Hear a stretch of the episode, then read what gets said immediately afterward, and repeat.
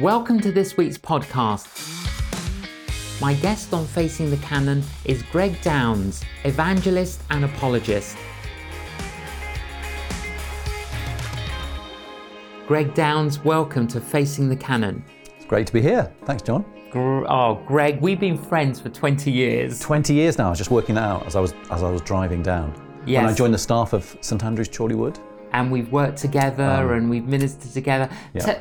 Te- well, it's about you. Tell us your story. When did you first encounter Jesus? Uh, so when I, I first encountered Jesus when I was a boy of 11 years of age, so I grew up in Lancaster, in Lancashire, and uh, not from a church family at all. My parents um, they, they divorced when I was when I was three, so I, I didn't know my dad. My parents split up when I was three, and I sometimes say that my mum she wasn't a, a church goer but a church sender. Uh, so she had three little boys. I was the middle one of three boys. And uh, she packed us off to church. There was a little church at the bottom of our road, and she packed us off, and that's where I heard the gospel. Now, she wasn't very discerning, so it could have been the church of the Reverend Sun Myung Moon, it could have been Moon, but it wasn't. It was in God's providence, it was a little evangelical chapel.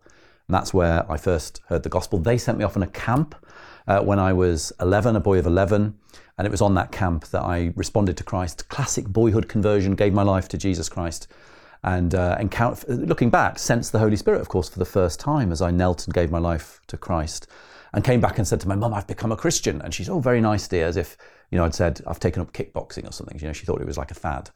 Um, but uh, all these years later, I'm 52 now. That was that was the summer of 1980. You know, fo- still following Jesus and more in love with Him than ever before.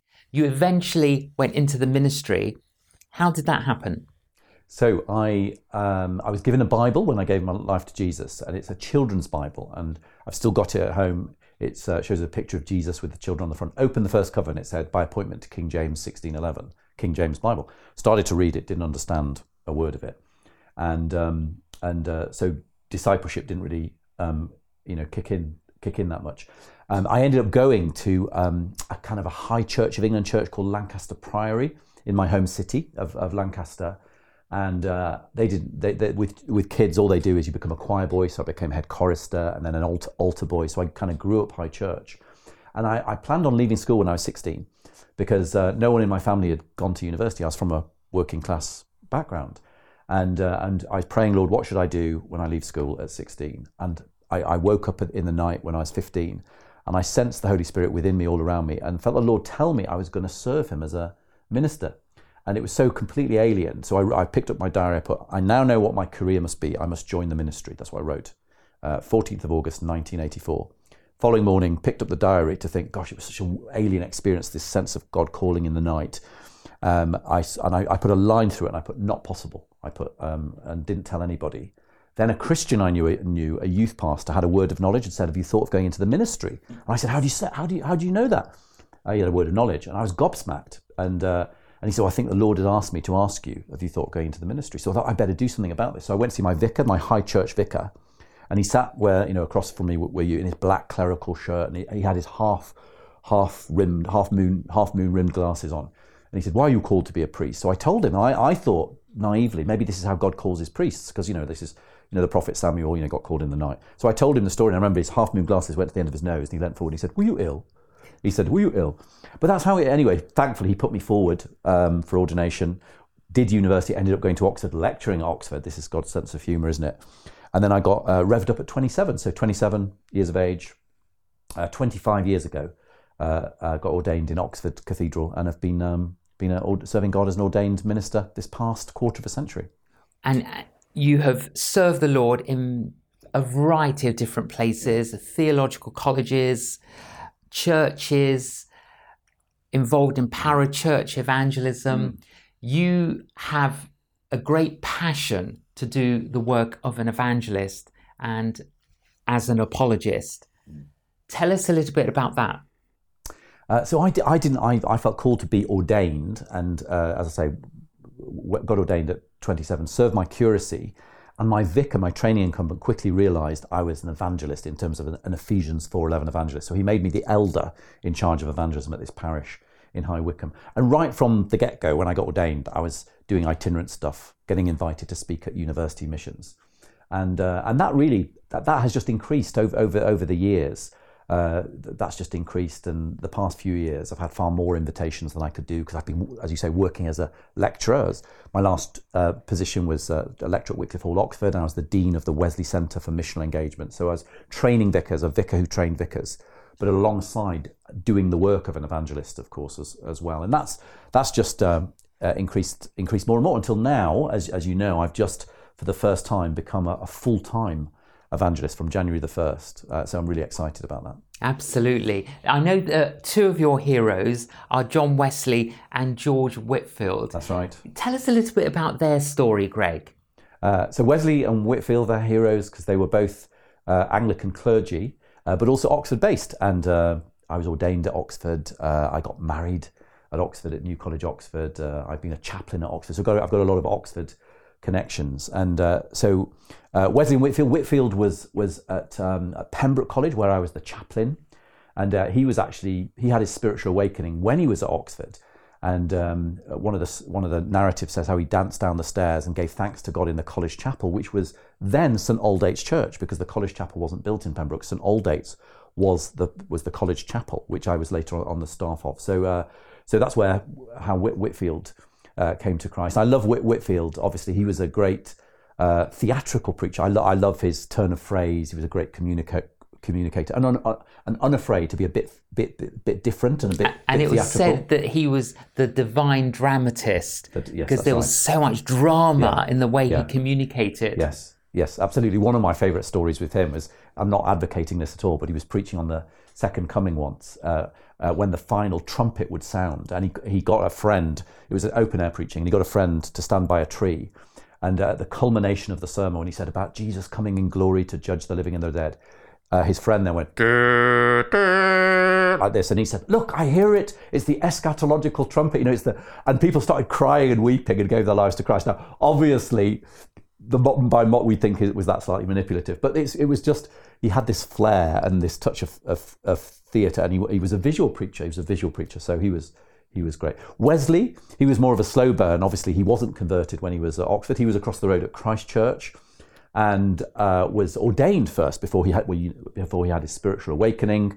And uh, he went to Amer- the, to be a missionary in America. But in his diary wrote, "I went to convert the Americans, but who oh who will convert me?" So he knew deep down that he didn't have personal saving faith, even though he wouldn't have articulated it like that. Then, of course, his Aldersgate experience when he was in London, uh, went to a meeting of the Moravians, and uh, Luther's preface was uh, read out to the Romans. and, and uh, yeah, to the Romans, to the, to Luther's preface to the Book of Romans, and it's a great, wonderful thing because Luther was uh, long dead, of course, the great German monk reformer. But though he is dead, yet he still speaks. Hun- You know, two hundred years later, of course, Wesley hears it being read out, and the famous thing, "I felt my heart strangely warmed. I knew that Christ, He died for me and me alone," and uh, and that was his, his his spiritual awakening. That's when he was born again, post ordination, and uh, of course, the rest is history in terms of uh, the Methodist the Methodist movement, which really led uh, led a revival within this nation for hundred years. It wasn't just a quick flash in the pan.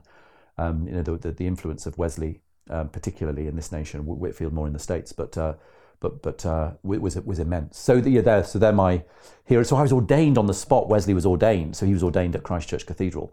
And when I was ordained, I audaciously prayed, "Lord, give me a double portion of His Spirit." Now I know some people think, "Well, crazy prayer," and of course, God hasn't answered it yet. But God isn't blessed by our small British prayers, I think, and that's my prayer. Lord, make me like a like like a Wesley. You know, I want to preach the gospel in season and out of season, and see people come to faith and transformed by the gospel.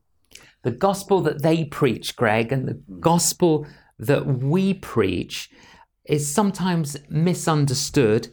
And sadly, we don't always communicate it clearly. And sometimes we should be helping people to come to faith, but we seem to be hindering them.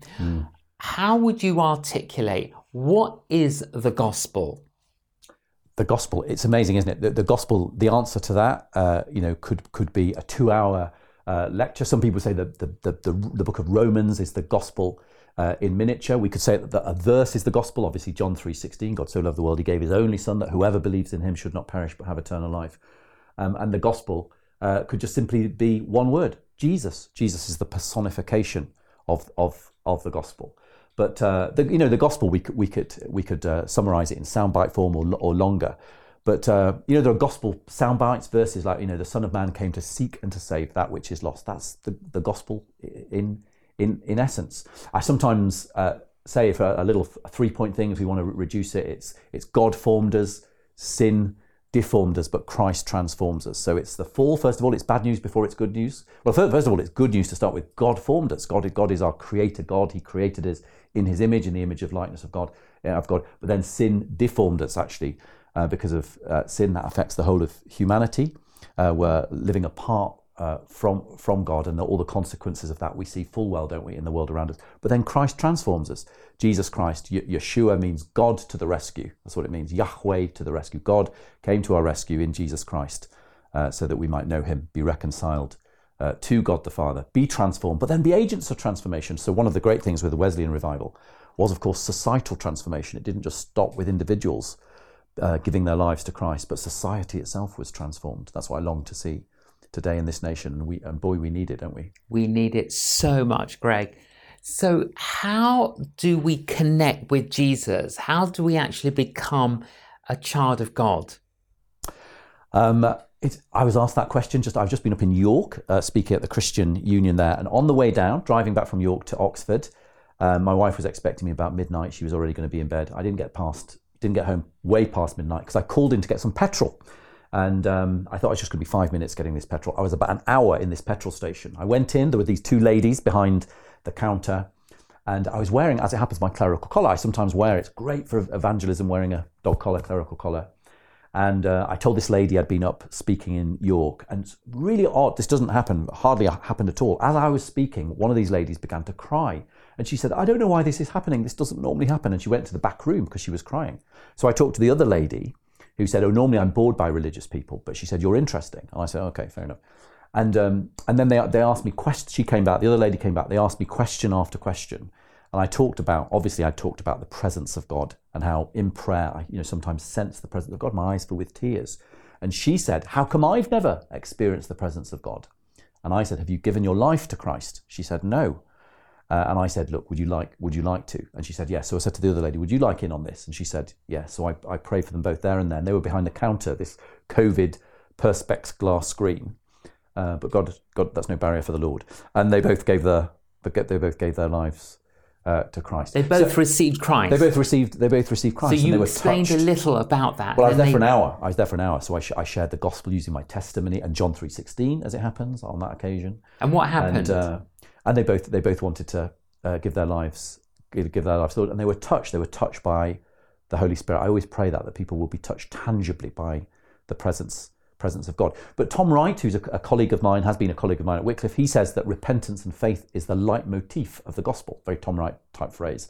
But he's right. In other words, the distilled essence of the gospel is turning from and turning to. So that's what I did. I'm not into easy believism. Sometimes you get people say just lean into God or just, well, yeah, fine, lean into God. But it's repentance and faith. We need to turn away from sin, that which is wrong. Uh, the Greek word, that which falls short of God's standards, which is perfection. And we need to put our faith in and upon the person of Jesus Christ and his atoning death on the cross, of course. And, um, and so that's what I did. I led these ladies to, to turn from their sins uh, and to trust Jesus Christ as the, the hope uh, of the world, their hope, their personal hope. And, uh, and they, were, they were touched by him. And they experienced the presence of they the did. Lord. They did. They experienced the presence there and then in the motorway service, in the, the, the petrol station on the motorway, halfway between Oxford and York uh, on a Friday night. Yeah. So. If there's anyone listening now, Greg, who doesn't know Jesus but would really like to know Jesus, would you lead them to receive Christ now? Yeah, uh, most definitely. So uh, you know, that, that verse that I used, um, God so loved the world that he gave his only son, Jesus Christ, that whoever believes in him should not perish, but have eternal life. It's about, it is, it, it's about the love of God. Whatever you've been told, God loves you. God is love. Love isn't merely a quality God possesses. Love is that which is his by his very nature. And he loved the world so much, he sent Jesus, his only son, uh, to this earth 2,000 years ago uh, so that we might be free, so that we, as, as the verse says, that whoever believes in him, that has, has faith in Jesus Christ, will not perish. Perish uh, means living a life of separation from God. And if we don't know Christ, we have we live a life in this world separate from Him, and that goes on into eternity, which is called hell. That's what hell is: separation from God. But it's possible to be reconciled, to know God, to be friends of God in this life, if we simply turn to God and trust God's Son, God's messenger, Jesus Christ, who came to this earth to rescue each one of us. That whoever believes in him should not perish, should not be separate from God in this life and for eternity, but have eternal uh, life. So I'm going to simply uh, uh, pray. And the prayer goes like this Thank you, God, that you sent Jesus to die for me. I trust in you. I put my faith in you. Fill me with your Holy Spirit that I might know you in this life and for the whole of eternity. So here's the prayer. Uh, and you, I'm just going to pause at the end of each line. And wherever you are in the world watching this, if you, if you want to have a friendship with God, if you want to know God like these two ladies in the petrol station that I prayed with on Friday night, just simply make this prayer your own. Just pray it with the faith that you have. It all it takes is a little bit, a mustard seed of faith, says Jesus, and God will uh, come into your life. Uh, so uh, here's the prayer Heavenly Father, I thank you that you sent Jesus to die for me. Jesus, thank you that you are God's gift. I turn from my sin to your Son, Jesus Christ. I turn from everything I've said wrong, done wrong, and thought wrong. I turn to you. Jesus, come into my life. Fill me with your Holy Spirit. May I serve you, Jesus, from this moment for the rest of my life. Use me, I pray. Amen. And Father, I pray for anyone who, who prayed that prayer just now, wherever they are watching in the world. And I pray now that you fill them with your Holy Spirit. I pray they won't just uh, end by praying this prayer, but this might not be the end, but the beginning of a life in you, that they may grow up, I pray, into the full measure of what it means to be a follower of Jesus Christ. Just like a, pl- a plant uh, needs air, light, and water, Lord, they need three things to grow to pray, uh, to read your word, the Bible, and to meet, to meet with other Christians. And I pray that for them, Lord. And uh, so uh, my prayer is that uh, you might grow in, in prayer, the Christian's vital breath, just using your own words, that you might read the Bible. You can just get one online quite cheaply, and that you connect with some form of uh, faith community, a local community church, uh, other Christians that can encourage you in your walk of faith. Amen. Amen. Thank you, Greg, very much. My and pleasure. Can I encourage you, if you did pray that prayer, to get hold of a Bible and uh, to read those Gospels, those four accounts in the New Testament about the life of Jesus Matthew, Mark, Luke, and John, and to do what Greg has encouraged us to do to pray and to meet with other Christians. Find a good local church that loves Jesus and worships Jesus. Greg, you are an evangelist, both publicly and personally. And uh, you're in the middle of moving home, and even the removers came yesterday to pack your books from your study. Tell us what happened.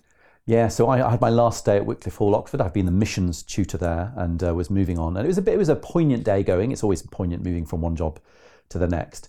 And these men, they were spent about two hours in my office packing all my books and my furniture away. And as we went in, one of the removal men, James, he saw a picture which was Christ on the cross over the world by Salvador Dali. And he said, "Oh, he said uh, Jesus on the cross." And I said, "Yeah, do you know who it's by?" And he said, "Salvador Dali." He knew it was and, and I said, Are you a Christian? He said, No, I don't, th- I don't think so. I believe in God, but I don't think so. He was 31. There was a younger guy called Jay. And I said, Are you a Christian? And he said, uh, There must be something there. And I get that all the time, John. There must be something there. He just never heard. Nobody had told him, but there must be something there. That says in Romans, doesn't it, that creation itself testifies to the presence of God. So I said, Look, I'm a vicar. I sort of go around the world telling people about Jesus. I train vicars here at this college, or have been doing. I said, look, you can ask me any question you want, and uh, and I'll I'll try and answer it. So for two hours, they, every question, you know, why does God allow suffering? Of course, theodicy, that one had to be in there.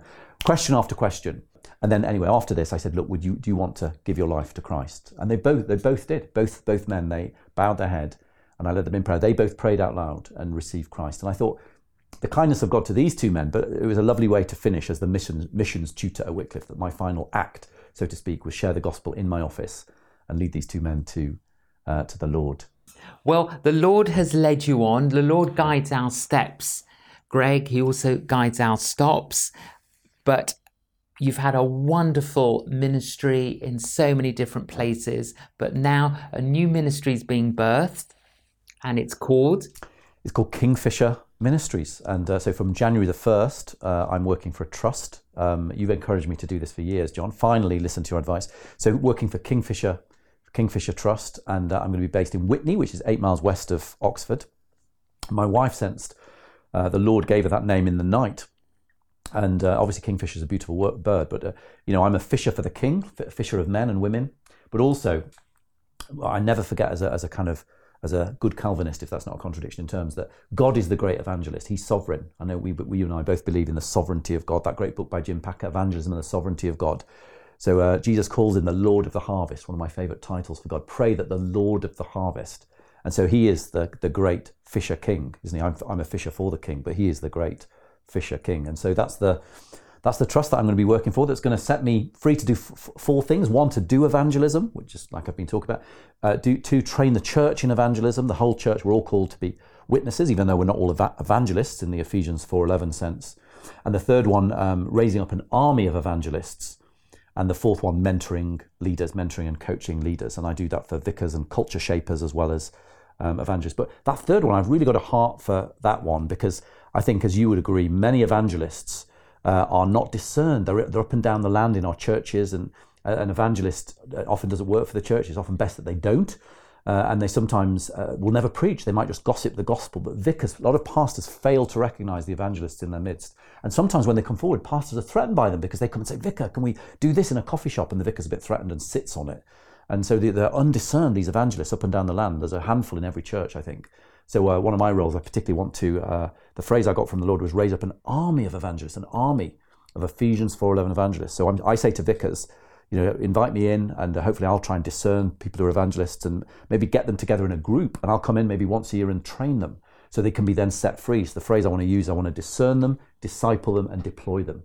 And so I, you know, the old thing, teacher, give a man a fish, teach him for a day, uh, teach him to fish, feed him for a lifetime. I, I don't want my ministry to die out whenever, whenever the Lord calls me home. I want my legacy when I finally go to uh, give up the ghost and go, go to the Lord um, to, uh, to have, have uh, trained the church in evangelism, but also raised up an army of evangelists, women and men, of course, it's, it's, there's no gender tie to it. Women, women and men to, to be Ephesians 4.11 who, evangelists who in, not just lead people to Jesus, but they themselves equip the saints for acts of service. They equip the church for evangelism and reproduce themselves as well. What, what's your sense, Greg, as you look at the world, as you look at our nation here? What's your sense with what is God saying, God doing mm. post these two COVID years? Yes, yeah, no, it's a very, very good question. I, like, like all Christians, I've, I've prayed a lot about this. I think, you know, I, I find it difficult when I see Christians in despair because I don't think we, we're not called to despair. We're called to be a people of hope.